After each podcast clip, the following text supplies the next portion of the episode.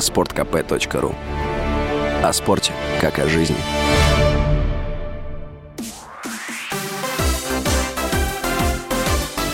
Новости спорта.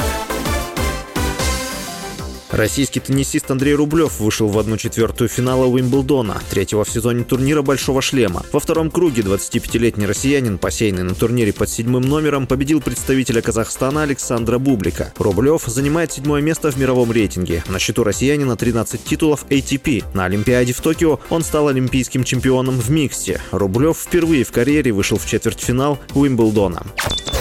Другой россиянин Роман Софиулин сенсационно вышел в одну четвертую финала Уимблдона. Теннисист в четвертом круге одержал победу над канадцем Денисом Шаповаловым. Ранее россиянин ни разу не проходил дальше второго раунда на турнирах Большого шлема. Турнир завершится 15 июля. Общий призовой фонд турнира составляет почти 45 миллионов фунтов.